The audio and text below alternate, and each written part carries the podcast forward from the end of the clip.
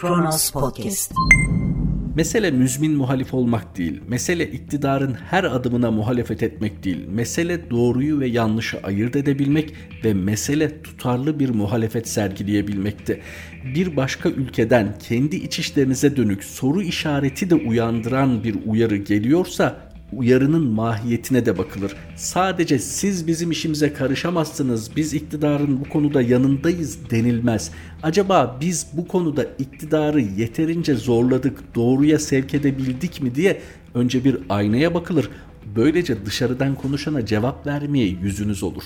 Merhaba, on iki Şubat iki bin yirmi bir Cuma günün tarihi ve Kronos Haber'de Kronos Günden başlıyor.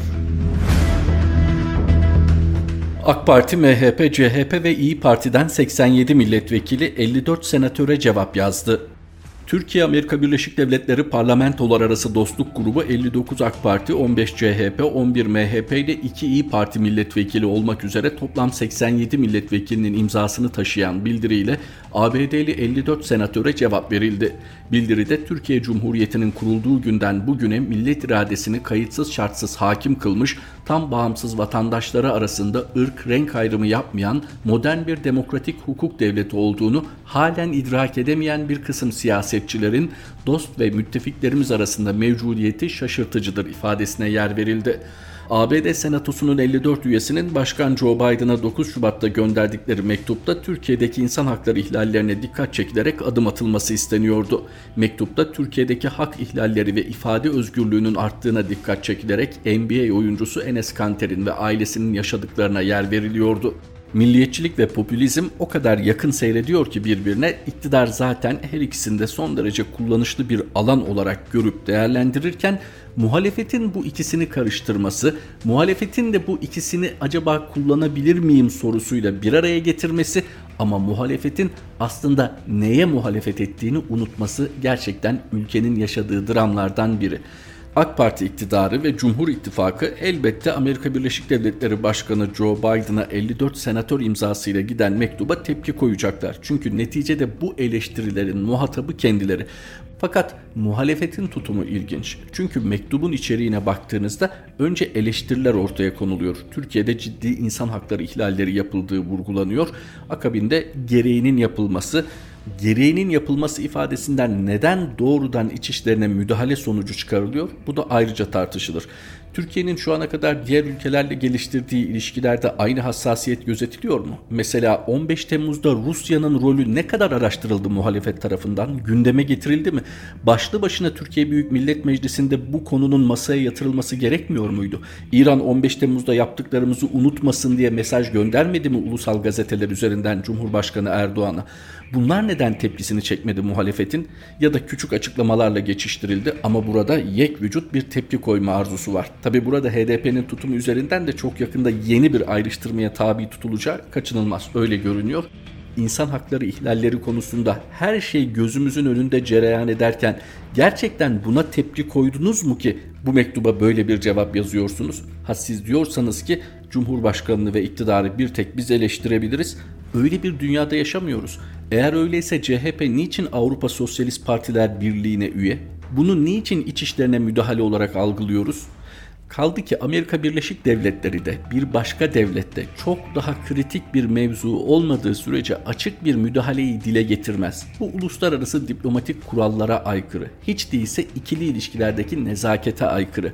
Fakat orada söylenenler eğer ağrınıza gittiyse lütfen içeriktekilere de biraz odaklanın. Şunu demiyoruz, ne güzel senatörler bir mektup yazmışlar başkana, Türkiye'ye karşı yaptırım uygulayalım çağrısında bulunuyor. Bu noktaya gelinmesinden söz ediyoruz. Bu noktaya gelinirken muhalefet gerçekten yeterince mücadele ettiğini düşünüyor mu? Acaba iktidar buradan yeni kapı ruhuna giden yeni bir yol bulabilir mi? Muhalefetin milliyetçi reflekslerini anlayabiliriz. Burada milliyetçilikten öte bir ezber söz konusu. on beş Temmuz üzerinden ilan edilen bir terör örgütünü de gündeme getirerek uzun uzun cevap veriyorsunuz. Oradaki bir basketbolcunun yaklaşımından söz ediyorsunuz. Türkiye'deki mahkeme kararlarından söz ediyorsunuz. Niçin muhalefet ediyorsunuz ki? Eğer siz de on beş Temmuz konusunda iktidarla aynı kanaatteyseniz niçin bugüne kadar iktidara on beş Temmuz tiyatrosundan söz ettiniz, on beş Temmuz'un kontrollü darbe olduğundan söz ettiniz, on beş Temmuz üzerinden iktidarın da günah çıkarması gerektiğini söylediniz, hatta siyasi ayağın iktidarda olduğunu iddia ettiniz. Sizin bu yaklaşımınız çelişmiyor mu birbiriyle? Tabii ki çelişmiyor. Siz ne diyeceksiniz? İktidarı içeride ancak biz eleştirebiliriz ama Türkiye'yi yönettiği için Amerika Birleşik Devletleri'nin bu tür eleştiriler getirmesi hakkı değildir. Olabilir, kanaatiniz böyle olabilir ama sizin de muhalefet ettiğiniz konulardaki samimiyetiniz sorgulanır. Başta on beş Temmuz. Sonra Suriye meselesi. P Y D ve Y P G'ye karşı bir mücadele yürütülüyor değil mi? Siz muhalefet olarak bu konuyu kafanızda ne kadar netleştirdiniz? İyi Parti'nin, C H P'nin bu konuda gerçekten bir tanımı, bir planı, bir programı var mı? Suriye'de gerçekleştirilen bir takım askeri operasyonları ürkekçe eleştirirken bir kısım muhalefet ama parti bazında tepkiden çekinerek destek vermek. Neden? İşin içinde Türk Silahlı Kuvvetleri var. Doğru ya da yanlış bir operasyona girildiğinde desteklemek gereği gibi bir ezberden söz ediyoruz. Neden? Yani kesin ve net muhalefet edemeyecekseniz neden muhalefet partisi olarak Türkiye Büyük Millet Meclisi'nde yer alıyorsunuz? Milletvekilliğinden düşürülme ve hapishaneye gönderilme korkusu mu var? Eğer bu ihtimalleri göze alamıyor, bu riskle yola çıkamıyorsanız niçin muhalifsiniz ki? Amerika Birleşik Devletleri'nde elli dört senatörün kaleme aldığı bu mektup gerçekten iktidarla yek vücut olmanızı gerektiren bir mektup mudur? Bu mahiyette midir? Orada Türkiye'ye doğrudan müdahale, iç işlerine karışma gibi bir ifade geçiyor mu? Orada zaten Amerika Birleşik Devletleri'nin yapacağı yaptırımlar ve yapabileceği yaptırımlar belli. Şu ana kadar Halkbank dahil, Reza Zarrab dahil, on beş Temmuz dahil Amerika Birleşik Devletleri ile malum bir hukuki süreçte de temasımız var. Bu konularda muhalefet yeterince tepki ortaya koydu mu? İçeriye dönük. Reza Zarrab konusunda söylemlerinizden öte ne var? Hangi hukuki girişimde bulundunuz? Şu an Cumhurbaşkanı'nın başının üzerinde bir şahsi mal varlığı soruşturması kılıcı sallanıyor Amerika Birleşik Devletleri'nde. Bu çok farklı bir konu değil mi? Burada Türkiye'nin bağımsızlığına gölge düşüyor. Çin konusunda niçin bu kadar sessiz muhalefetimiz? İyi Parti Genel Başkanı Sayın Meral Akşener, tekrar teşekkürlerimle ifade ediyorum, Türkiye Büyük Millet Meclisi'nde grup toplantısında Uygur bir kadını çıkararak en azından seslerinin duyurulmasını sağladı. Peki ülke genelinde, Türkiye'den söz ediyorum, Uygurların yaşadıkları niçin muhalefetin yeterince gündemine gelmiyor? Bu konuda gerekli girişimlerde bulunulmuyor. En azından onların eylemlerine yeterince destek olunmuyor. on beş Temmuz'la ilgili sizin kafanızda hiçbir soru işareti yok. Her sorunun cevabı bulundu. on beş Temmuz'la ilgili Amerika Birleşik Devletleri'ne sonradan icat edilmiş bir terör örgütünü göstererek kafa tutmak mı?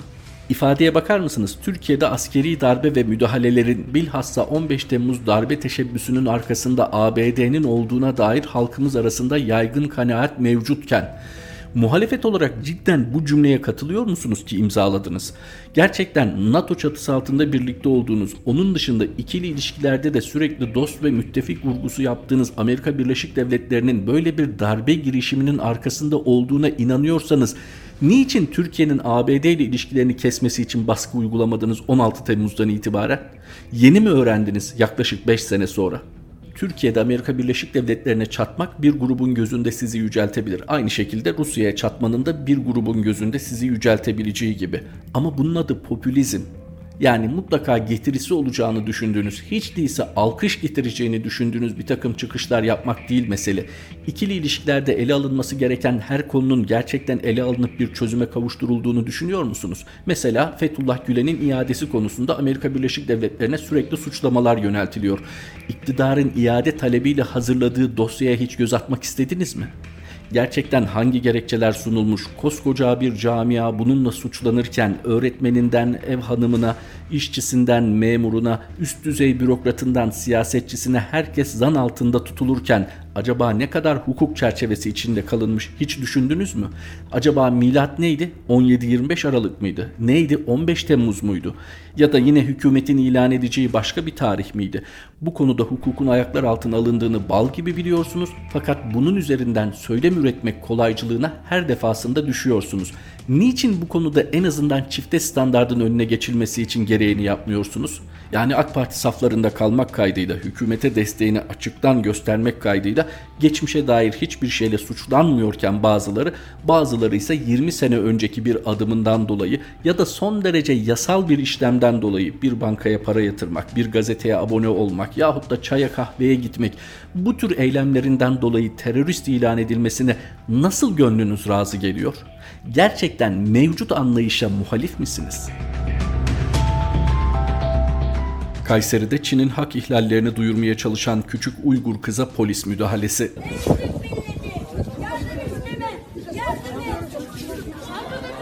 Nereye müdahale ediyorsunuz ya? Nereye götürüyorsunuz ya? Nereye götürüyorsunuz? Bırakır mısınız? Ya çocukları nereye götürüyorsunuz? Hey bırakın. Ya nereye götürüyorsunuz ya? Ya nereye götürüyorsunuz?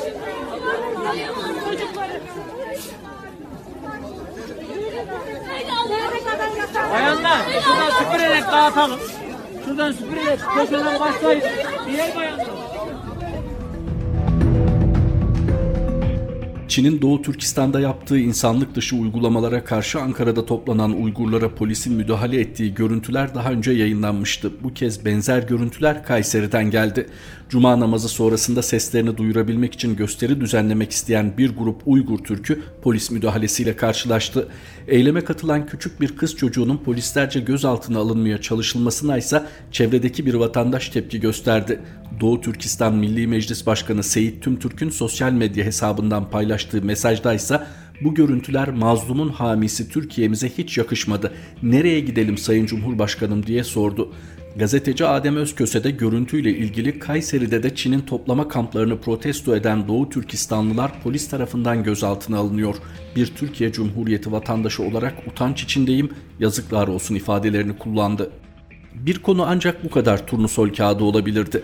Hem milliyetçi hem de muhafazakar olan bir iktidar, Türkiye Cumhuriyeti'ni yöneten mevcut Cumhur İttifakı, hem Müslüman hem de Türk olan Doğu Türkistan'daki Uygurlara Çin tarafından yapılan açık hak ihlallerine en ufak ses çıkarmıyor.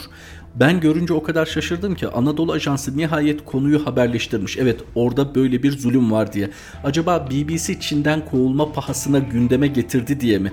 Acaba Avrupa ve Amerika'da bazı kurum ve kuruluşlar ve kişisel gayretlerle de bazı bağımsız gazeteciler konunun üstüne gitti diye mi? Utanma pahasına mı yapıldı bilmiyorum ama tarihe not edildi. Türkiye Cumhuriyeti Dışişleri Bakanı Mevlüt Çavuşoğlu, Çin'in menfaatlerinin savunucusuyuz bölgede ifadesini kullandı. Çin'in menfaatlerini savunabilirsiniz. Çin'le menfaatleriniz örtüştüğü sürece ulusal olarak tabii ki ve bununla birlikte Çin'e çalıştığınız sürece. Çin sizin din kardeşinizi ve soydaşınızı şu an orada soykırıma tabi tutuyor. Ama tabii bu sizin için çok önemli olmayabilir mevcut uygulamalarınızdan dolayı. Sizse Çin'in menfaatlerini savunmaktan söz ediyorsunuz. Ve o kadar üzücü ki Kayseri malumunuz yine milliyetçi muhafazakar bilinen Anadolu şehirlerinden biridir. Tarihi itibarıyla da bunu destekler. Fakat Kayseri'de Uygurlar seslerini duyurmak istiyorlar. Şiddet eylemi yok. Sadece seslerini duyurmak istiyorlar. Çin'in Doğu Türkistan'da yaptığı insanlık dışı uygulamaları duyurmak istiyorlar. Ama polis müdahale ediyor, buna izin vermiyor. Herkes takdir eder ki böyle bir dönemde polisin de muhafazakar, milliyetçi olması şaşırtıcı değil. Ama buna rağmen, böyle bir polis profili olmasına rağmen Doğu Türkistanlıların gerçekleştirdiği bu eyleme müdahale ediliyor. Hükümetten bağımsız değil tabii ki, İstanbul başta olmak üzere ki Ankara'da da yapılan bu tür eylemlere polisin hemen müdahale etmesi tabii ki İçişleri Bakanlığı'nın bilgisi dahilinde. Neden? Kamera gördüğünüzde, mikrofon gördüğünüzde en milliyetçi biziz, en vatansever biziz çıtasını alıyorsunuz, gökyüzüne kadar çıkarıyorsunuz ama eyleminiz bu mu? Yani ortaya koyabileceğiniz bu mu? Hiç değilse Çin'e bir sorun. Bakın çok vahim iddialar var. Ne olur bizim kardeşlerimize böyle şeyler yapmadığınızı söyleyin. Bir sorun. Sordunuz mu? Bir resmi girişiminiz var mı? Hayır. Tekrar ediyorum, çok şaşırdım Anadolu Ajansı nasıl böyle bir haber yaptı diye. Doğu Türkistan'da ki bakın Doğu Türkistan diye geçmeyin, dünya insanlık tarihinin de medeniyet tarihinin de çok önemli merkezlerinden biri. Turfan denilince durup uzun uzun düşünmek gerek. Ama Doğu Türkistan'da bu köklü medeniyetin yükseldiği topraklarda ne cami bırakılıyor, ne tarihi eser bırakılıyor, ne din bırakılıyor, ne milliyet bırakılıyor. Tabii bunların toplamı insanlığa karşı bir suç işleniyor şu an orada. Sayın Doğu Perinçek içinse Türkiye tarihinden de örnekleri bulunabilecek son derece masum kamplar. O kamplarda insanlar can veriyor, o kamplarda insanlar tecavüze uğradıklarını söylüyorlar, dünya medyasıyla paylaşıyorlar. Bakınız hiç değilse şunu yapabilirsiniz, sosyal medyada bu konuda ifade veren o kadar mağdur ve mağdur yakını var ki bunları bir dosya haline getirip büyükelçiye sorabilirsiniz. Niçin sormuyorsunuz, neden çekiniyorsunuz, Müslüman mı değilsiniz, Türk mü değilsiniz ki bunları söylemek bile utanç verici. İnsan değil misiniz? Sırf insan olmaktan kaynaklanan bir tepki koymanız gerek. Ama nerede? Orhun yazıtlarında geçer malumunuz Çin prensesi ve Çin ipeğinin neler yaptığını Türk boylarına. Aynı tuzağa mı düşüyorsunuz? Para mı var işin içinde? Hadi diyelim çok iyi ticari ilişkiler geliştiriyordunuz. Eğer tek taraflı değilse, yani bir devletin bir devleti bir nevi esir aldığı bir durum söz konusu değilse, niçin bu ticaretin hatırına sormuyorsunuz? Ya bakın onlar bizim kardeşimiz, niçin öyle yapıyorsunuz? Ya da bu işin aslı astarı var mı diye neden detaylı bir cevap istemiyorsunuz? Muhalefete de aşk olsun. Amerika Birleşik Devletleri'nde elli dört senatörün kaleme aldığı başkana yönelik mektuba tepki koymayı biliyorsunuz ama bakın kaç ay değil kaç yıldır dile getiriliyor bu sorun. Bu konuda siz şu ana kadar iktidara ne kadar baskı uyguladınız? Siz ne yaptınız muhalefet partileri olarak? Çin'de, Doğu Türkistan'da Uygurlara soykırım derecesine varan bir hak ihlali uygulanıyor hali hazırda. Ve Türkiye'nin bu konuda vicdanı o kadar rahat olmalı ki resmi bir gıkı bile çıkmıyor Çin'e karşı. Yargı uzun tutukluluğu hatırladı. Özdağ'a saldıran beş kişi tahliye edildi. Gelecek Partisi Genel Başkan Yardımcısı Selçuk Özdağ'a saldıran beş kişi savcının yaptığı itirazın ardından serbest bırakıldı. Saldırıya ilişkin dosyanın gittiği Ankara on yedinci Asliye Ceza Mahkemesi iddianame üzerindeki incelemesini tamamlamıştı. Mahkeme saldırıyı kişiyi yerine getirdiği kamu görevi nedeniyle kasten öldürmeye teşebbüs etme ve birden fazla kişiyle birlikte silahla tehdit suçu kapsamında değerlendirerek dosyanın Ağır Ceza Mahkemesi'ne gönderilmesine karar vermişti.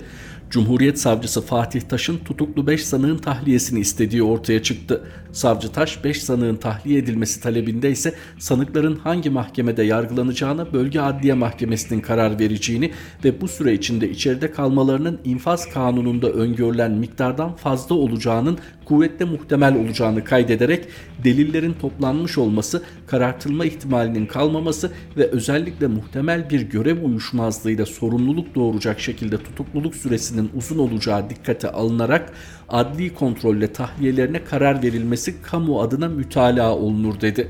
Hukuki terimlerle çok anlatımı karıştırmayalım ama uzun süre tutuklu kalabilecekleri, yani öngörülenden uzun süre tutuklu kalınabileceği düşünülerek bir siyasetçi, Gelecek Partisi Genel Başkan Yardımcısı Sayın Selçuk Özdağ'a açık, sopalı ve toplu bir saldırının failleri serbest bırakıldı. Peki şu an kimler içeride? Bu konuda acaba bundan sonra Selçuk Özdağ empati yapar mı? Uzun tutukluluk süresini gündeme getirir, bebekli annelerin içeriye atılmasına ve aslında bizzat işledikleri ağır cezalık bir durum olmadığı halde icat edilen terör örgütü üyeliği nedeniyle bunlara maruz kaldığını gündeme getirir mi acaba? Tabii ki kendisine geçmiş olsun. İki kere geçmiş olsun. Bir saldırıya uğradığı için, ikincisi bu hukuksuzluğun da muhatabı olduğu için. Savcı Taş ne güzel bir mütalaa hazırlamış değil mi? Bölge Adliye Mahkemesi'ne gönderilirlerse uzun süre tutuklu kalabileceklerini düşünmüşler. Ne kadar insancıl savcılarımız varmış. Ne kadar da mevzuatı sanık açısından değerlendiren savcılarımız varmış. Peki şu an içerideki on binlerce insan niçin sizin bu insani yönünüzden istifade edemediler?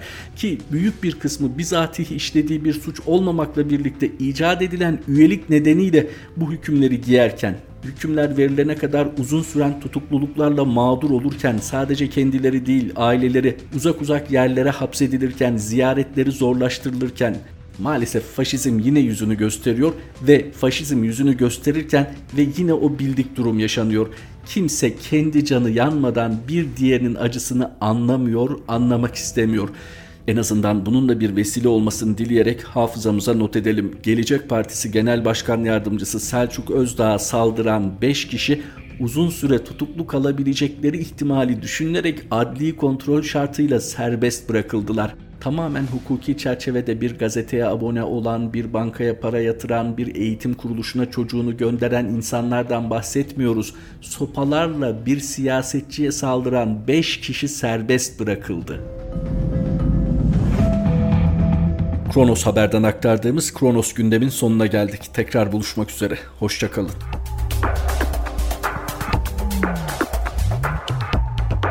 Kronos Podcast.